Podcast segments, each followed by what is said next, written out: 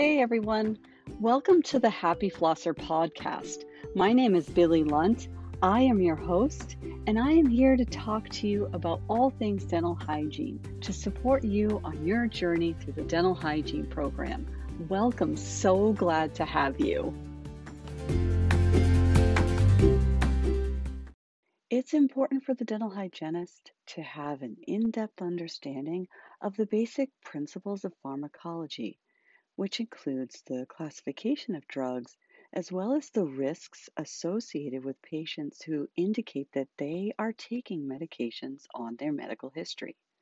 Now, as a clinician, it's important for you to understand the potential side effects of treatment procedures with certain medications, as well as which medications create a need for some alteration for you to perform specific dental procedures. These are the types of questions that will be on your board exams.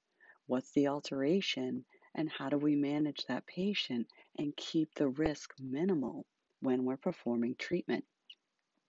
The dental hygienist needs to be able to determine if their patient is safe to treat or if there's a need for additional medication or modifications of their current medications in order to treat the patient safely. In this episode, we will review some of the major pharmacology related content that is related to some of your most common conditions or diseases that we see in the clinical setting. We will discuss potential patient management situations related to certain disease conditions and medications, as well as some of those alterations that are needed with patients who present with a higher risk or complex medical conditions. Are you looking for study sheets? I've created study sheets that cover the content of this episode. If you're interested or that's something that's going to help you on your learning journey, you can click the link listed right in the description of these show notes. Happy studying!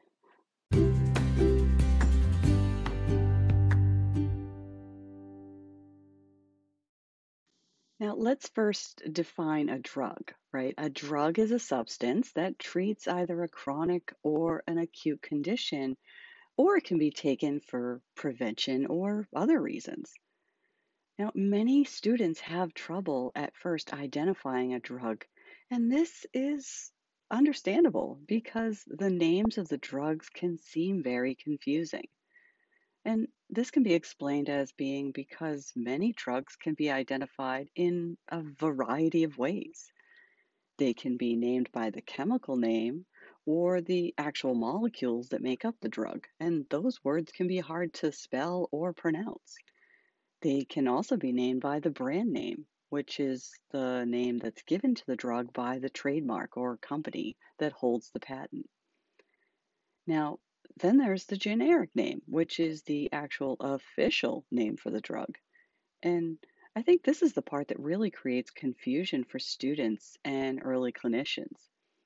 If you just remember that each drug can only have one generic name, and you can tell it's generic because that first letter is always lowercase, um, it might help you as you're going through the process of really learning and understanding the identification process of drugs.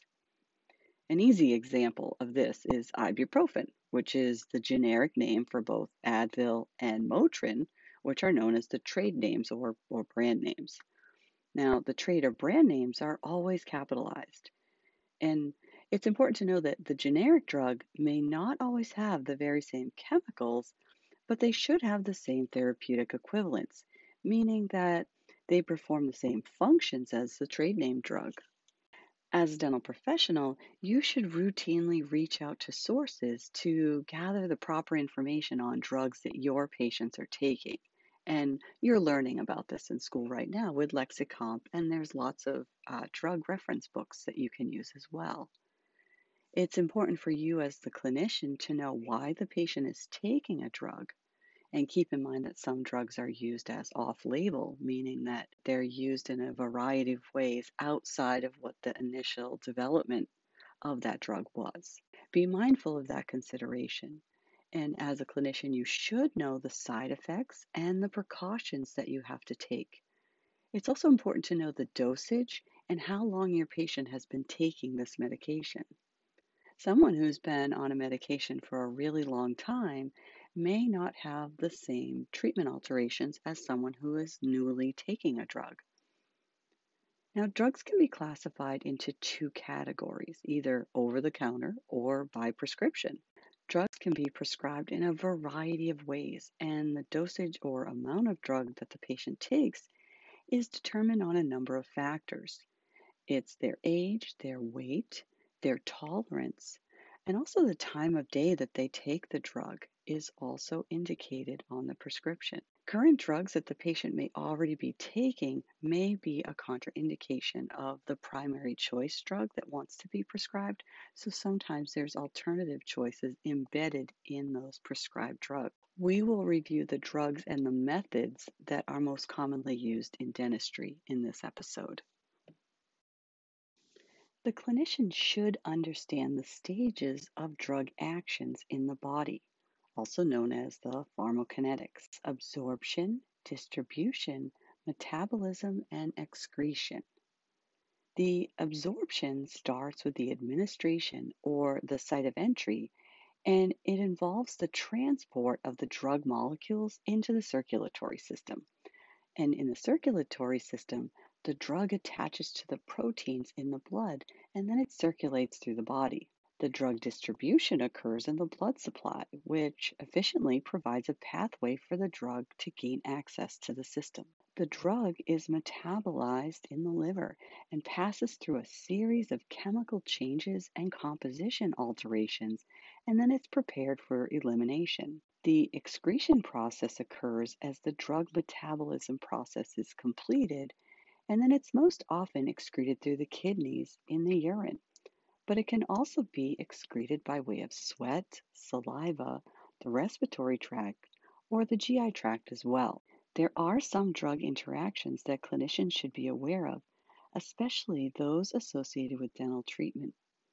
With proper preparation and complete medical history interviewing techniques, most drug interaction complications can be avoided.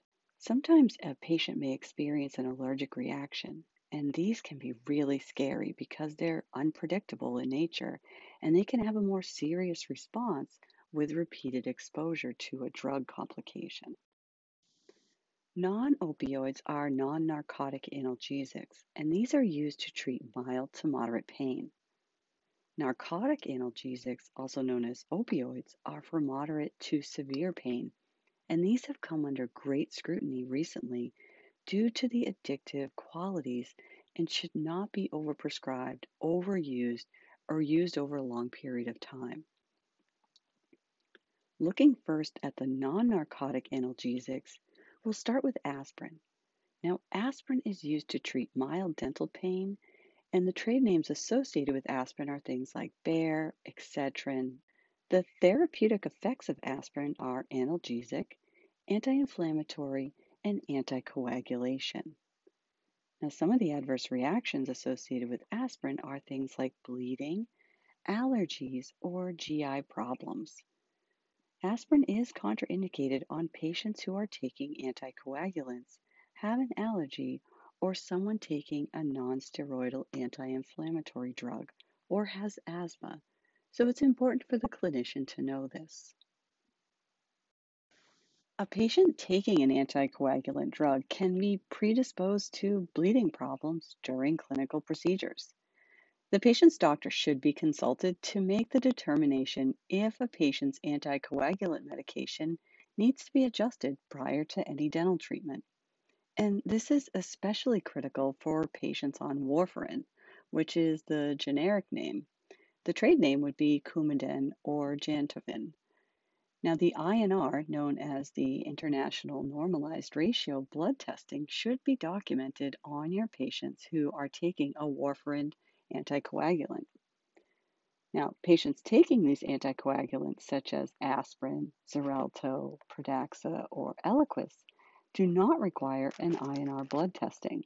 However, consideration for bleeding problems should still be addressed. The guidelines for safely treating patients is to have an INR of 3.5 or less, or a PT prothrombin time of 2.5 or less. Now, these values provide the clinician with the information on how well the patient will be able to form a blood clot. And this is really important information for you to know for your clinical application of pharmacology as well as board exam questions. Let's talk about hypertension. So, by definition, blood pressure that is higher than 140 over 90 would be considered someone with hypertension. And this is the most common of all cardiovascular diseases. There are a choice of antihypertensive drugs, and this is dependent on the patient's actual blood pressure as well as some other variables involved in their medical history. And the goal with our hypertensive patients is to manage and reduce morbidity and mortality by maintaining a blood pressure that's less than 140 over 90. So, if you have a patient who's taking hypertensive medications and they still have an elevated blood pressure, then the dosage or the drug of choice that they're using is not working to maintain that. The therapeutic effects depends on the drug by ultimately working by expanding the blood vessels and causing that vasodilation to happen, which will actually lower the blood pressure. So Some of the dental implications on hypertension is that you want to closely monitor that blood pressure at every appointment. Some of these hypertension drugs cause xerostomia or gingival hyperplasia, there is the possibility of orthostatic hypotension as well, so you want to be careful in your patient management and moving the chair. There are some drug interactions. You want to be really careful with using epinephrine, especially in our high blood pressure patients that show unstable blood pressure. You also want to be careful using NSAIDs to treat any kind of pain for these patients. You will be treating patients that are taking high cholesterol medications. These are typically patients who have blood cholesterol levels that are higher than at least 200. And it's a significant risk factor for coronary artery disease, stroke, or hypertension. The drugs that are used to treat high cholesterol are statin drugs.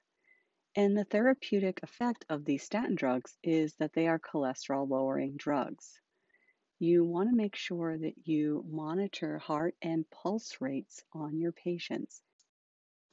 Let's talk about endocrine disorders, specifically diabetes mellitus, because this is probably the most common chronic illness that you're going to be dealing with that also requires modifications in the clinical setting diabetes affects so many people in the United States, and this includes children as well. So, you are going to have to be very proficient in proper management of your patients who present with diabetes, especially because you are an oral health care professional who's trying to manage oral disease.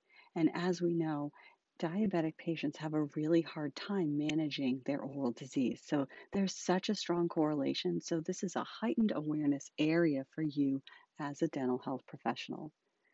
These patients are characterized by being in a constant state of hyperglycemia where their insulin just is either completely missing in the body or has a significant deficiency. So you have type 1, which there's a lack of circulating insulin and there's elevated glucose levels. So, usually this occurs in puberty for type 1 diabetics, but it can happen anytime. And unfortunately, this creates a dependency on insulin for the entire lifetime of that patient. And then you have type 2 diabetes, which is adult onset, where the pancreas has no ability to secrete the right amount of insulin or it puts out some insulin, but just not quite enough to maintain the glucose levels in the blood correctly. So, for our type 1 patients, we typically see insulin, um, and for our type 2 patients, we'll see uh, a metformin or another type of oral medication that's used to treat these uh, diabetes patients. So let's think about some of the things you're learning in school that will help you manage these patients who present with diabetes. We have you fill out that diabetic questionnaire because it's important for you to make sure that your patient has taken their medication, that you have a glucose source available for them at your unit or operatory, that you understand the last time that patient had a meal.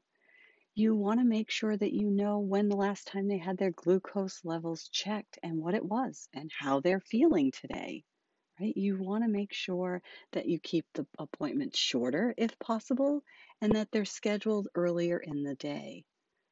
You also want to make sure that you know their last A1C level. The A1C level, as we know, is strongly connected to their periodontal disease classification. So, as you're doing your assessment and working through your assessment process with your patients who have diabetes, these are the things that you want to be gathering for information so that you can get a really clear understanding of where your patient is in the process of managing that disease and controlling that disease because all of that information is going to tell you that.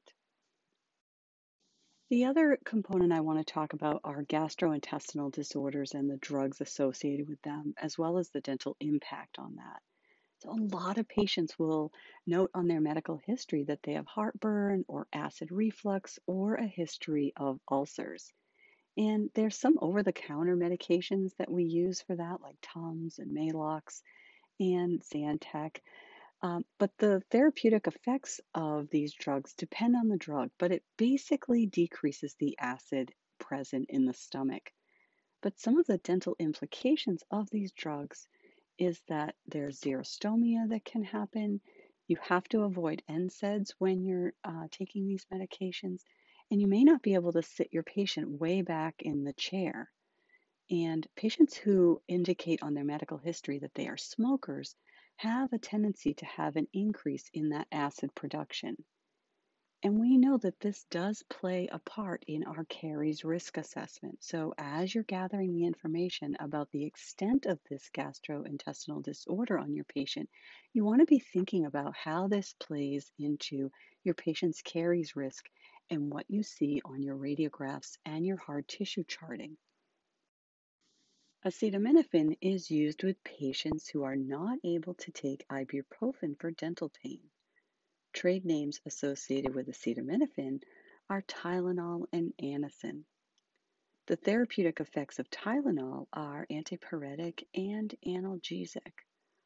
The adverse effects associated with acetaminophen are liver problems, and acetaminophen is contraindicated for use on patients who note alcoholism or who already have liver problems on their medical history. Nonsteroidal anti inflammatory drugs are drugs that are very effective in the treatment of dental pain. Advil and Aleve are the trade names. Ibuprofen and naproxen sodium are the generic examples of NSAIDs. These drugs are anti inflammatory, analgesic, and antipyretic in nature, but can have adverse reactions such as kidney failure, bleeding, allergic reactions, and or GI effects. NSAIDs are contraindicated for use on patients who are sensitive to aspirin, have ulcers, are taking an anticoagulant drug, or who are already on a regimen of aspirin.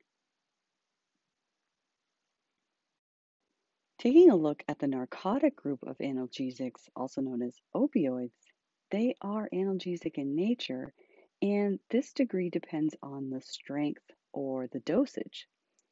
Opioids are also used for sedation. The adverse reactions associated with narcotics are respiratory depression, nausea and vomiting, a decrease in the heart rate and pulse, pinpoint pupils with specific effects on the central nervous system. Anxiety, nervousness, and restlessness are also side effects. These effects are important for the clinician to recognize in our substance use populations to identify an addict or a patient who may be at risk for potential overdose. The contraindications on usage of narcotic analgesics in patients who are alcoholics or already addicts. There are contraindications on usage of narcotic analgesics.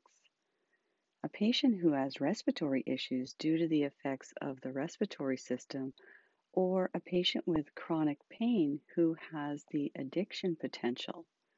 Now, it's so important for us to keep in mind that the rate of addiction goes up almost 80%, with just one refill of these types of prescriptions. One of the most common narcotic analgesics that we use in dentistry is codeine, and it is typically combined with Tylenol for added effectiveness. Codeine is one of the weaker narcotics, so if a patient is allergic to codeine, they're often prescribed an alternative regimen of oxycodone or Percocet, which can also be combined with Tylenol. Caution should still be used to the addictive potential of these drugs, and they are only used when Tylenol or Advil are not strong enough on their own. I can't stress enough how addictive these narcotics are, so we want to be super cautious on our patients who are being prescribed them. The typical opportunity that you'll have to work with patients who are taking these medications are patients who have recently had some kind of dental surgery, either extraction or implant placement or some other dental surgical procedure performed.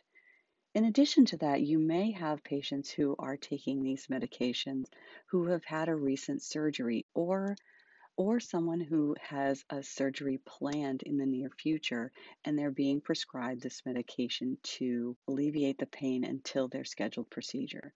But oftentimes, these medications are only prescribed in short intervals for patient pain management. Let's move on to antibiotics, antivirals, and antifungals. Now, consider how this is related specifically to dentistry. Patients who exhibit a specific medical condition may need antibiotics in order to prevent infective endocarditis. So it's really important for the dental hygienist to understand antibiotics. Some at risk patients may have a higher probability of bacteremias if they are exposed to a high impact load of bacteria in the bloodstream, which occurs in a lot of the dental procedures that we perform. Keep in mind that this protocol is forever evolving, but what we know and what the research shows is that if a patient has a damage to a heart valve or has a prosthetic valve, high bacteria load can lodge themselves on those valves and cause infective endocarditis. Now, currently, the ADA and the Academy of Orthopedic Surgeons recommend that patients who have had a complete joint replacement receive a regimen of antibiotics prior to dental procedures where a high bacterial load will occur.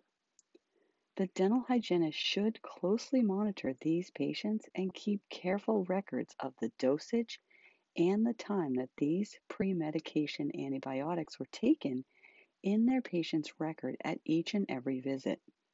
You want to note the type of pre med, the time of pre med, and how much your patient took of the pre-med before every single dental procedure that's performed in case the patient experiences an event after dental procedures are performed. Penicillin is a generic term for a group of antibiotics that contain a similar molecular structure. And these drugs are used to treat infections that present in the dental setting and to pre medicate our patients who are not allergic to penicillin.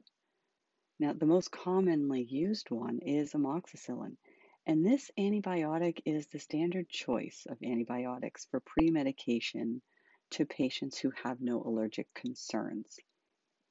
Now, erythromycins are an antibiotic that are used commonly for infections and is the first choice for patients who are allergic to penicillin. Now, let's look at tetracyclines. Now, tetracyclines are not the drug of choice for oral infections, although it is sometimes used, but patients can sometimes have reactions or sensitivity to this antibiotic. And keep in mind that tetracyclines are not to be prescribed to pregnant women or children up to about the age of 10 due to that staining impact on the enamel of the teeth. Tetracycline should also be avoided with dairy products or antacids. Cephalosporins are in the same chemical family as penicillin and are used to treat specific infections that are resistant to penicillin but are sensitive to cephalosporins. Cephalosporins should not be prescribed to patients who are allergic to any penicillins. Antifungal agents reduce or destroy the growth of fungi. Some reactions to antifungals include vomiting and nausea. In dentistry, the most common oral infection that would require the use of an antifungal would be Candida albicans, also known as thrush. Now, sometimes thrush occurs as a side effect of a chronic condition or immunosuppression. It can also occur as a reaction to another medication. Fungal infections can affect the oral mucosa or the whole body. An example of an antifungal agent would be nystatin, which is commonly prescribed in the dental setting. Antiviral agents inhibit the growth or the spread of viruses. And the most common viruses related to the field of dentistry are hepatitis B, C, the flu, herpes, and AIDS. Viral infections are difficult to kill because they live inside the host cells. An example of a commonly prescribed antiviral medication would be Valtrex or Zovirax. Let's take a look at antidepressants, which I will mention you can sometimes see used as off label for patients who suffer from migraines or to assist patients in smoking cessation. The most common oral related side effects of antidepressants is xerostomia and even altered taste. And this can vary among patients, and the effect can be more profound depending on the specific drug. The dental hygienist should also be aware that epinephrine may cause hypertension, so your care plan and treatment considerations for your patients taking antidepressants should not include local anesthesia with epinephrine and your OHI plan should include building awareness around xerostomia effects. Examples of antidepressant drugs are Prozac, Zoloft, and Wellbutrin. Patients who indicate they are taking an anticoagulant, generic name warfarin, can be predisposed to bleeding problems during clinical procedures. The patient's doctor should be consulted to make that determination if that patient's anticoagulant medication needs to be adjusted prior to the dental treatment. And this is especially critical for patients on warfarin, which, as I said, is the generic name for a lot of the trade name drugs, trade name Coumadin or Jantoven. The INR, known as that International Normalized Ratio blood testing, should be documented on your patients who are taking a warfarin anticoagulant. There are a number of other medical concerns and medications correlated to dental treatment and some precautions that need to be taken. What I will say is that it's hard to know the depth of all of them. For example, if your patient has had gastric bypass surgery or has a history of using bisphosphonates, or maybe they have hypothyroidism, it's hard to know, especially when you first become a hygienist, it's hard to know the side effects and contraindications to every medical concern. Always err on the side of caution. Get a med consult, find out more information, and do your research to better understand how you can safely treat each of the patients that indicate different situations on their medical history. The best way to treat these patients is to do your research and discover how to safely treat them.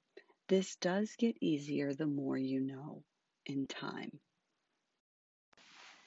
Thanks for listening today. Join me next time where we will discuss the cranial and facial bones that make up the skull. This is really important information for you to know as a clinician, and especially when you're doing local anesthesia. A review of those landmarks is an essential piece to being effective in the clinical setting. I hope you join me.